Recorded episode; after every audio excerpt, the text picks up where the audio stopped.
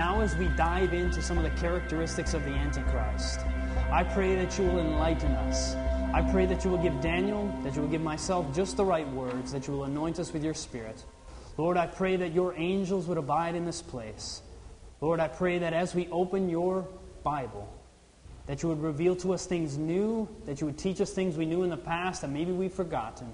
Lord, and that you would reveal to us our Savior, Jesus Christ. Lord, I pray that we'll be hidden behind the cross, that Jesus Christ may be revealed. In the name of Jesus, amen. Amen. Now, our message, our second message is entitled Antichrist Characteristics. We are going to be looking at the, every single time, we're going to do what you could call an exhaustive study on the word Antichrist or Antichrist in the Scripture. We're going to look at every single time the word Antichrist is used so that we can gather more hints and characteristics of who the Antichrist is. So take us into it a little, Daniel. Would you be interested to learn more about the Antichrist? Yes, I would. Would you like to be able to hear something about the Antichrist from the Bible? Uh, generally, I've read the Bible, I'd say over probably 10 or 15 times. So when it comes to the Antichrist, I actually know that a lot more than most people about it. Would you like to hear him talking about the Antichrist? Sure, It'd be interesting. Yes, I would. Would you like to? Mm, yeah, sure, why not? It wouldn't be the my main thing to see. No, quite honestly with you, I'd rather watch the Bears. Okay, thank you very much. Is the Antichrist something you'd like to learn more about? Sure. On Sunday, we're going to be revealing who the biblical Antichrist is. So, we, but we got to look at all the, the uh, we got to turn all the stones first, right? Well, you said we're going to do an exhaustive study. Let's go ahead and look at the exhaustive concordance, okay?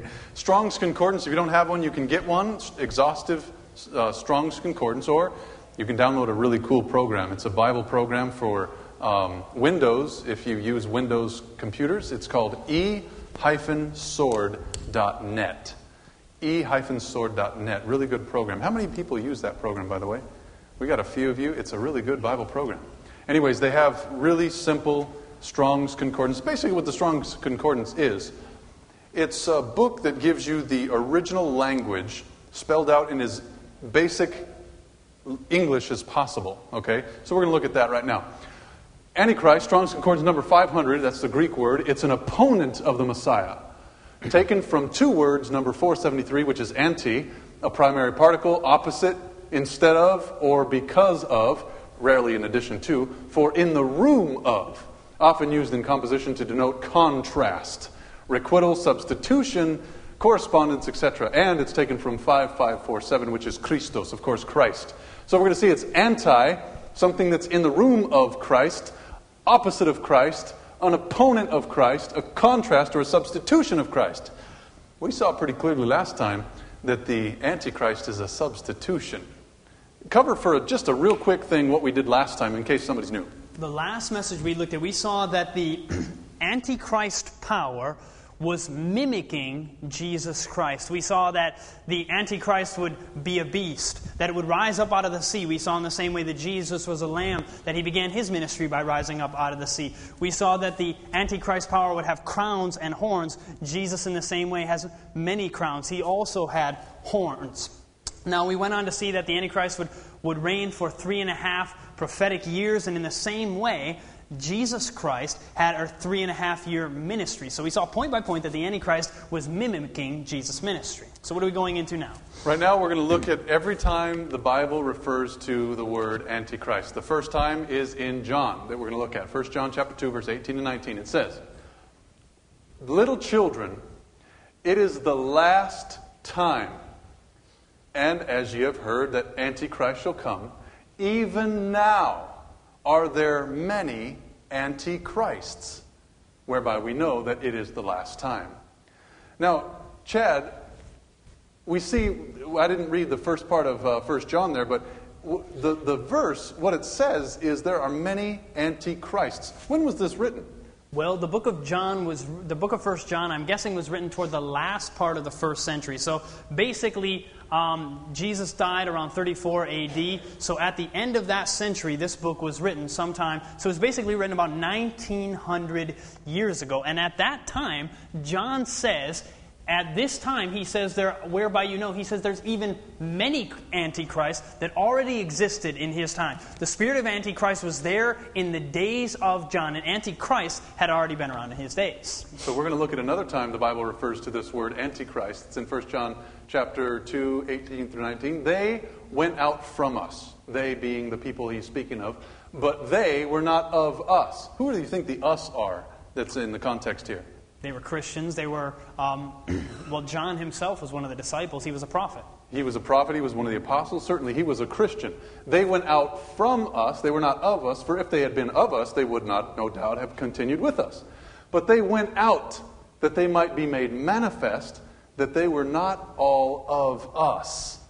So, what happens here is when the people that were us at the time, Christians, went out from us, the Christians, they were revealed that they were not of them. So they, they had different characteristics. They weren't quite the same. Maybe they looked alike, kind of like the beast of Revelation 13 looks like Jesus, but they were different. That's right. So, of course, when you put the two together, you can see the difference, right? Mm-hmm. Let's read the next scripture there, Chad. We read here, 1 John 2 22 and 23, it says, Who is a liar but he that denies that Jesus is the Christ? He is Antichrist, that denieth the Father and the Son. Whosoever denieth the, fa- the Son, the same hath not the Father. So here we have that this liar that denies that Jesus is the Christ, the Bible calls him the Antichrist. Now, we already saw that this word Antichrist doesn't necessarily, mean just in direct opposition to Christ, but it is also one who opposes and stands in the place of Christ, a substitute. So, the Antichrist, uh, aside from actually being someone who says, you know, why don't you follow me instead of Jesus, will come along acting like he is Jesus. But the, in reality, he's going to be denying that Jesus is the Christ. Very interesting. You know, I, I think about this, and you can think about this too. It says right there, He is a liar, or who is a liar, but he that denies that Jesus is the Christ. In John's time, he, wrote, he probably wrote around 96, 95 AD. When he wrote that, who was it that was denying Jesus was not the Christ? Think about that for a moment. That's a pretty heavy thought. Now, there were, there were, if you actually just read the New Testament, read Matthew, Mark, Luke, John, you'll see a number of people who are denying that Jesus is the Christ, correct? A, a pretty major portion of the groups of people that were alive during that time. Yeah, Lots were- of different religious sects. Mm-hmm. Okay, so you, you can think about that, ponder it, read your Bible for yourself, and realize that John was calling people around in his day the Antichrist. He says, in fact, there are many Antichrists. That's why we know it's the last time. And even today, we know this is the last time. What, why are, how, how can I say that? We know today that it's the last time. How, how do we define that? Well, we can actually see from the Bible, if, if the last days were also in the days of John, which was 1900 years ago, you must, you, you, we can understand clearly that we must even be closer to the last days now. We can actually look at prophecies. We can look at things in Matthew chapter 24. We can look in Mark chapter 13. And we can see the signs of the times. We know that we are living in the last days very clearly. One of the signs that's most important is Matthew chapter 24, verse 14. It says that the gospel will go to all the world as a witness for Christ, and then the end shall come. How is it that the gospel is going all around the world? You know, in many ways, the gospel, there's literally, there are Christian groups in every single country throughout the world. As far as I know, every single country throughout the world. And at the same time, there's, there's a group of people, and actually, I don't know if they're based here in Chicago, but we, drew, we drove by just last week. My wife and I drove by a, a Wycliffe Bible translation traders, Bible translators. Basically, their, their purpose is to get the New Testament into every known language, and their goal, I don't know if it's changed, was by 2025. So literally, the gospel's going to every country in the whole world, or at least it's making its way. I actually used to stay with a lady. She stayed one night at the house I was in um, that worked with Wycliffe, and she worked full time as a missionary in Africa, sending out Bibles in different languages. So I totally know that, that the Word of God is going all over the place.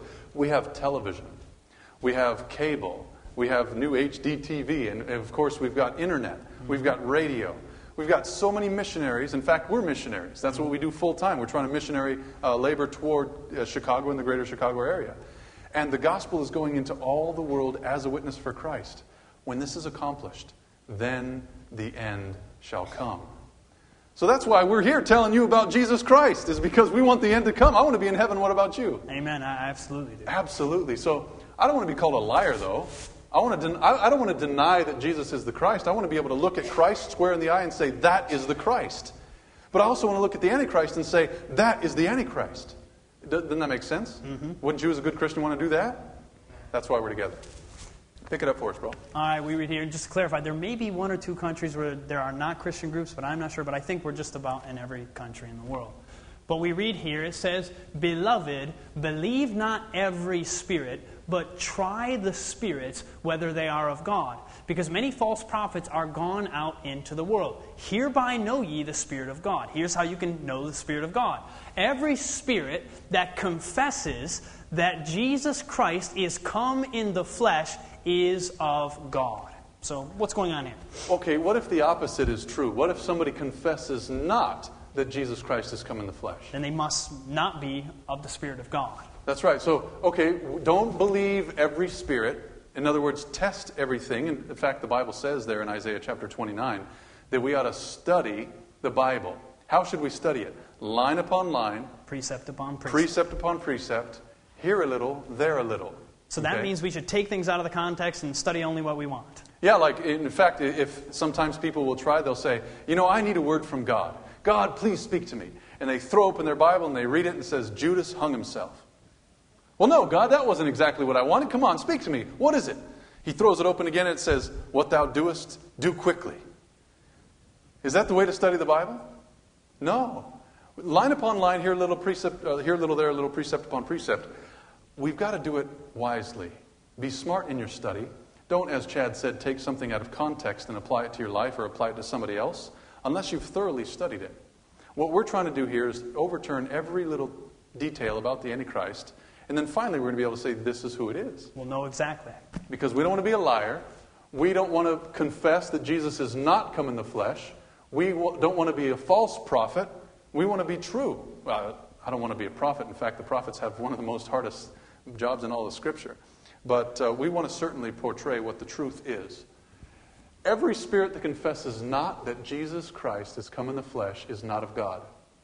And this is that spirit of Antichrist, wherever you have heard that it should come. And even now, already is it in the world. This is the second time John has said this. You are of God, little children, and have overcome them, because greater is he that is in you than he that is in the world.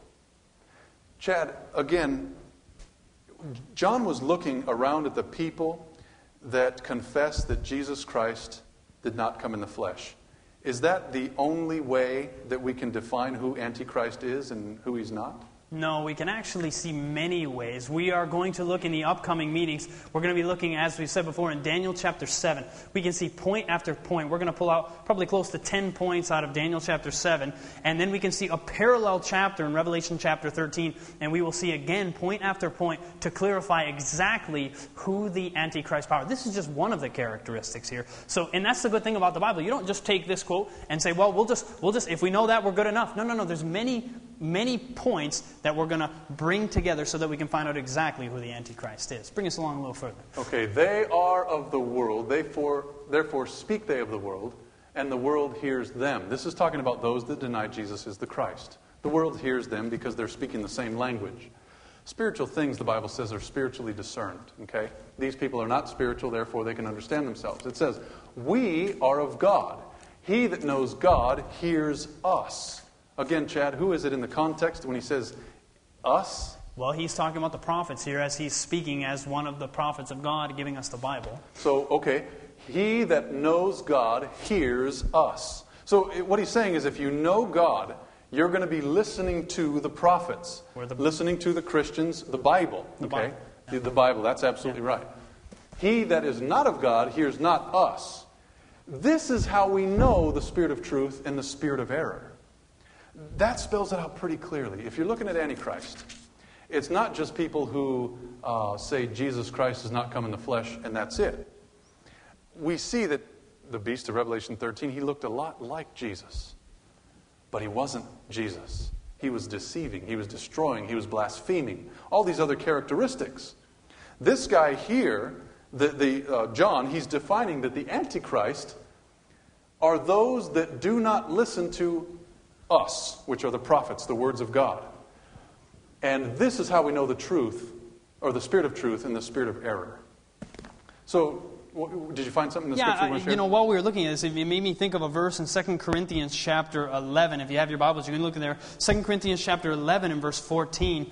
So this Antichrist is actually very deceptive. And the Bible gives us a little warning uh, to, to, to enlighten us about what Satan is like. It says in 2 Corinthians chapter 11 and verse 14, it says, And no marvel, or don't be surprised, and no marvel, for Satan himself is transformed into an angel of light. Therefore, it is no great thing if his ministers also be transformed as the ministers of righteousness, whose end shall be according to their works. So it says, and no marvel, don't be surprised, because Satan himself can be transformed into an angel of light. This whole idea of this gargoyle, you've seen, you know, maybe in the cartoon, Satan is this, this red guy with a red suit on and some pointy little beard and, And horns. a, yeah, horns and a pitchfork, right? With, a, with cloven hooves. Now, this idea of, the, of Satan himself is a deception.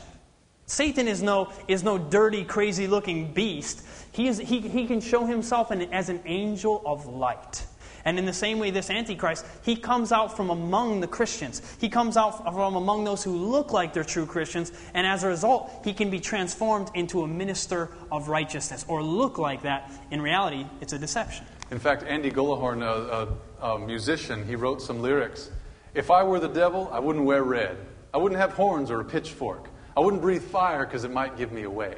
Hmm. And then he says, I'd, I'd be just like you. I wouldn't be some crazy fool. I would deceive you. And that's, of course, what the Antichrist is trying to do. Exactly. He's trying to look like Jesus. He, he's, he's kind of slick, though, because it says, this is how we know the spirit of error. He doesn't hear us. So if I were to share the Bible with somebody and plain lay out the scripture from Genesis to Revelation, this is what the scripture's saying, interpreting itself, not my own personal int- interpretation. If they rejected that, what would be happening? They're rejecting the scripture. Now, as, as Daniel's saying these things, we're not here to say Daniel and Chad are the ones you test the scriptures by. You need to test the scriptures yourself. We are presenting what the Word of God says. You didn't come here to hear what Daniel said or to hear what Chad said. We are here to know what this book is all about. That's why we have the question box in the back. If you have questions, come talk to us because we want to look into the scriptures. We're looking forward to learning more at the same time. We were just saying that tonight. We prayed that the Lord would teach us things even as we're sharing things. Amen. Notice the next one. For many deceivers are entered into the world who confess not that Jesus has come in the flesh. This is a deceiver and an antichrist. So he was wrestling at that time with a, group, a large bunch of groups of people that said Jesus Christ didn't come in the flesh. You can define who that is as you study Matthew, Mark, Luke, and John. We're almost at the end of all these antichrist uh, scriptures. Why don't you pick up the next one here? Notice what we see here. Now, in 2 Thessalonians chapter 2, I don't think it uses the specific word antichrist. It talks about the son of perdition. This is the antichrist, though. Now, we read in 2 Thessalonians 2, 3, and 4, let no man deceive you by any means. Don't let anybody trick you in any way. Why? For that day shall not come except there come a falling away first, and that man of sin be revealed, the son of perdition. Well, who is the son of perdition? We're going to look more into that. But the son of perdition is, is this antichrist power. But there is another one in the Bible who is called the son of perdition. We'll see that in just a moment. It says, who opposes and exalts himself above all that is called God or that is worshipped. So that he, as God, sits in the temple of God, showing himself that he is God. So notice here, this antichrist power doesn't come along and just, just say, well, why don't you follow me? I'm the antichrist. He actually stands in the temple of God, proclaiming himself to be God. Now, Daniel, do you, can you think of any time in the Bible where another person or another being tried to stand in the place of God? Can you think of anything? Tried to stand in the place of God. Revel- Daniel chapter 8, there's the little horn that's talked about that we'll be studying later. And it ascends itself up high. That's right. And it stands, in fact, it says it magnified himself even to the prince of the host. That's right. Which, as we're going to learn point by point, is the Antichrist It is power. the antichrist once again. Now, you, you had mentioned something about the son of perdition. Mm-hmm. You know, it, it's important to understand that this section of the Bible is talking about the Antichrist, and it refers to the Antichrist as the son of perdition. The word perdition, just so you know, means son of destruction. Okay, son of destruction. Notice what the scripture says as we re- reiterate what the uh, Strong's Concordance is. It's an opponent of the Messiah in the room of. Pick it up there, uh, not only the other time, the phrase of perdition, the son of perdition. Go ahead and pick it up there, Chad. All right. It says here, uh, the only time the, son of, the phrase son of perdition is used in the King James Version is found here in John 17, verse 12. It says, While I was with them, while I was with the disciples, Jesus here is speaking, while I was th- with them in the world, I kept them in thy name. He's speaking to the Father. He's praying. Those that you gave me, I have kept, and none of them is lost, but the son of perdition, that the scripture might be fulfilled. So Jesus says, Of all my 12 disciples, none of them would be lost except for one, the son of perdition. Who is that, Daniel? Who, which, which one of the disciples was lost? Does anybody know? Judas, Judas Iscariot. Iscariot. Judas Iscariot That's is called the son of perdition, just the- like the Antichrist in 2 Thessalonians is called the, Ju- the son of perdition. Exactly. What does that mean? Well, the interesting thing is what we're seeing here is that this Antichrist power is going to look like Judas. What did Judas look like? Remember, if you saw Judas, a lot of times we read the Bible with our with our goggles and our, you know, what we've already learned in church. So we see Judas and we think, this Judas guy, he's a he's a crook. He had the bag. He was deceptive. But the reality is this, he actually looked like a good person. If you would have seen him, you'd have thought that guy's a real follower of Christ. He was one of the disciples. He was trusted and empowered. He knew many of the deep things of God. He sat before Jesus and learned of him. Many Yeah. of his characteristics would have looked just like Jesus. Bring us on in number four, Daniel. He was a worker of miracles, okay, but he was also called the son of perdition.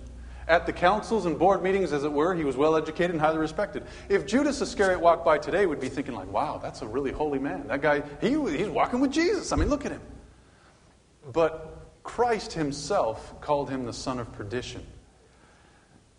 And uh, Paul, under the inspiration of the Spirit, called the Antichrist the son of perdition. There's a connection there that was on purpose.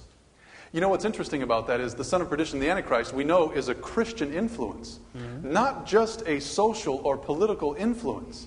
The reason why we know that is because of our last study. He looks just like Jesus. That's right. This time, he's like Judas. He's in with the crowd, he's in with Christ. He's a worker of miracles, highly educated, well respected. If Judas walked by, you wouldn't. uh, Like if I said, hey, that's the Antichrist, and, and I was pointing to Judas, you'd be, you'd be saying, oh, You're free. crazy. That guy's a good Christian. Yeah, of course he's a good Christian. He's walking with Jesus. That's right. The reality is it's a motive. It's the inside, it's the heart. That's why it's the that's why as we read earlier in John, 1 John, it's the spirit of antichrist, right? Exactly. Pick it up for us. We read on here, and this is actually taken from the book of Acts, and this is speaking of Paul, and Paul here is speaking to a group of Ephesian elders. Ephesian elders, so these are church leaders, and he says, Take heed, therefore, unto yourselves, or pay attention. Watch out, therefore, unto yourselves, and to all the flock over which the Holy Ghost, the Holy Spirit, has made you overseers, to feed the church of God, which he has purchased with his own blood. For I know this that after my departing shall grievous wolves enter in among, among you, not sparing the flock. Entering in among you would be into the Christian church. Exactly, even, even amongst the leaders of the Christian church. Okay. Reading on. Also of your own selves, you church leaders, shall men arise speaking perverse things to draw away disciples after them. And now, brethren, I commend you to God and to the word of his grace, which is able to build you up and to give you an inheritance among all them which are sanctified. You know what's interesting? He's saying, hey, you, you church leaders, you elders, be cautious. Because from you are going to come grievous wolves that are going to enter in, and it's not going to, they're not going to spare the flock. They're going to lead people after themselves, you see. This is deception. This is Antichrist spirit. But what is the remedy for this? Right there it says, I commend you to God and to the word of his grace, which is able to build you up and to give you an inheritance among them which are sanctified. So, as we talked about last time, Chad, how, was, how important it is to study your Bible on a regular basis. Paul was saying the same thing in, in the face of warning against Antichrist. This, this power that would come up from inside the church, he says there's a remedy. I commend you to the Word of God. Tell us a little bit more about studying. How important is that? You know, it, it's so important. I look back on my own life and thinking about how important studying the Bible is. My mom, one time, I, I used to be into this, you know, uh, I, was, I was kind of into this religious idea. It was kind of neat. And, and my mom came to me. I thought I was a Christian. You know, I, I thought I was, you know, with God, but I really didn't pray. And she asked me one day, she said, Do you, well, I would pray sometimes maybe, but it, I didn't have anything backing it up. And she said, Chad, do you, do you read the Bible? And I said, I don't need to read the Bible. Hmm. Now, she said to me, and I'll tell you, this is one of the foolish things I've ever said, literally. And, and I said to her, Listen, I, I don't really need to read the Bible because there were people in the Dark Ages who couldn't even have a Bible, and they were still Christian. Yeah. But they were willing to die to have the Bible. So, what a foolish statement I was making. I thought I didn't need to have the Bible. And think about this I just got married. Now imagine, imagine I just get married, and, and normally marriages are based on a relationship of communication, talking with one another. So imagine my wife and I, I come home, you know, after my maybe first day of work, we're out maybe sharing the gospel, I'm out with Daniel or something, and I come home and I say, honey, I want to tell you how the day went. And she says, no, no, no, no, no, no. And I say, okay, she must be busy, no problem. She's probably got things to think about. So I come and ask her a few minutes later, honey, let me, let me just share with you how things went this week. She says, no, no, no, no, no. I say, okay, okay, she's, she's busy. So I wait 45 minutes, an hour. So I come back after an hour and I say, can I share with you how things went? And she says, no, no, no, no, no. I didn't marry you because I wanted to talk with you. I married you just because I wanted to love you. Yeah. How, how would you feel if your husband or your wife said, I don't want to talk to you anymore, I just want to love you? How much love would there be there? Could you imagine what it was like? I was telling my mom, I just want to love God, but I don't actually want to hear what He has to say to me. Can you understand what I'm saying? Yes. So I'm saying, listen, mom, I don't need to, to really see what God has to say to me. I just want a, a feeling, some kind of emotional bond with God. But the reality is, this is His Word. It's called the Word of God. God speaks here in this book so that you can know His will for your life. And if you actually open up the pages of these, this book, the letters will not just be some dead black and white or, or red and white words. They will be something that begin to come off the page, that begin to change your mind and your life and give you hope and give you freedom in Christ. Give us some more thoughts on this. Amen. You know, when, when I study my Bible, it is the Word of God. And it's like me listening to God speak to me. And then when I pray, I'm speaking to God. We're having a conversation, you see. No spiritual or even physical relationship would grow without communication. Amen. Right? I remember when I was getting married and we had those little moments where you get the video camera out and you, you, you film the brother in law and you say, What are some word, words of wisdom? And his words of wisdom? Communicate, communicate, communicate. Right? Makes some sense in a, in a marriage, doesn't it? Yeah. Well, what if we don't communicate as Christians? We've got a one sided show there. I just like to pray. I don't like to read the Bible. Or I love to read the Bible. I don't spend much time in prayer. That, that's, that's awkward. That's like, a, that's like hopping around on one foot all the time. It wouldn't work after a while. So if we're reading the Bible, God is speaking to us. And if we're praying, we're speaking to Him. There's a communication that goes on. And I say we, we uh, make a commitment to that communication. I want to challenge you guys. How many of you are willing to say, Lord, I want to learn more about you? I want to understand more about the Bible. I'm willing to accept the challenge for 30 days to read my Bible every single day. How many want to take that challenge? Amen. Let's talk to God. Father, I want to thank you so much for giving us this challenge. We want to learn more about you and our personal devotions. We want to understand the Scripture. We want to be blessed. I pray that you would give us grace. Lord, if, if we forget to read the Bible, if, if we get too busy, instead of just putting it away for the whole 30 days. Help us to just pick it up next time and help us to continue. Lord, we, we've taken a challenge. Give us the spirit to be able to keep that challenge. Bless us all as we travel home. Thank you for this, these meetings, and we look forward to being again tomorrow night at 7 o'clock. In Jesus' name, amen. This media was brought to you by Audioverse, a website dedicated to spreading God's Word through free sermon audio and much more. If you would like to know more about Audioverse, or if you would like to listen to more sermons, please visit www.audioverse.org.